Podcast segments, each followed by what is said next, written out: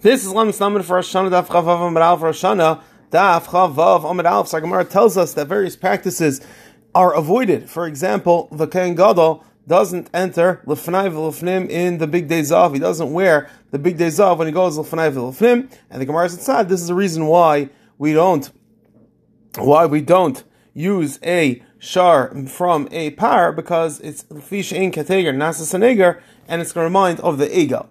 Kveger says brings a very interesting minute. Kveger and Archaim Simitar Yud.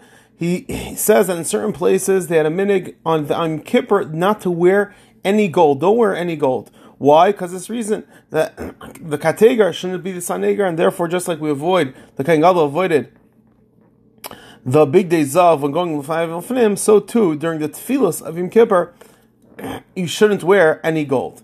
However, Zaktir Kveger that there be a few nafkaminas. That if the whole reason why we don't wear gold and Yom Kippur is so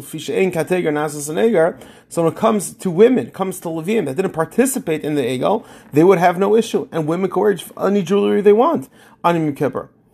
But it's clear from Kveger, and it's also mafurish in the Beis Halevi, in Drush, Simon Tesvav, the Ramaskal Hinezais, that our Gemara is clear that this din, fishein kateger nasas and only applies to the Avodah that's Lifnai v'Lifnim. And Zakt the Beis Halevi, that tefillah is considered to be Lifnai v'Lifnim.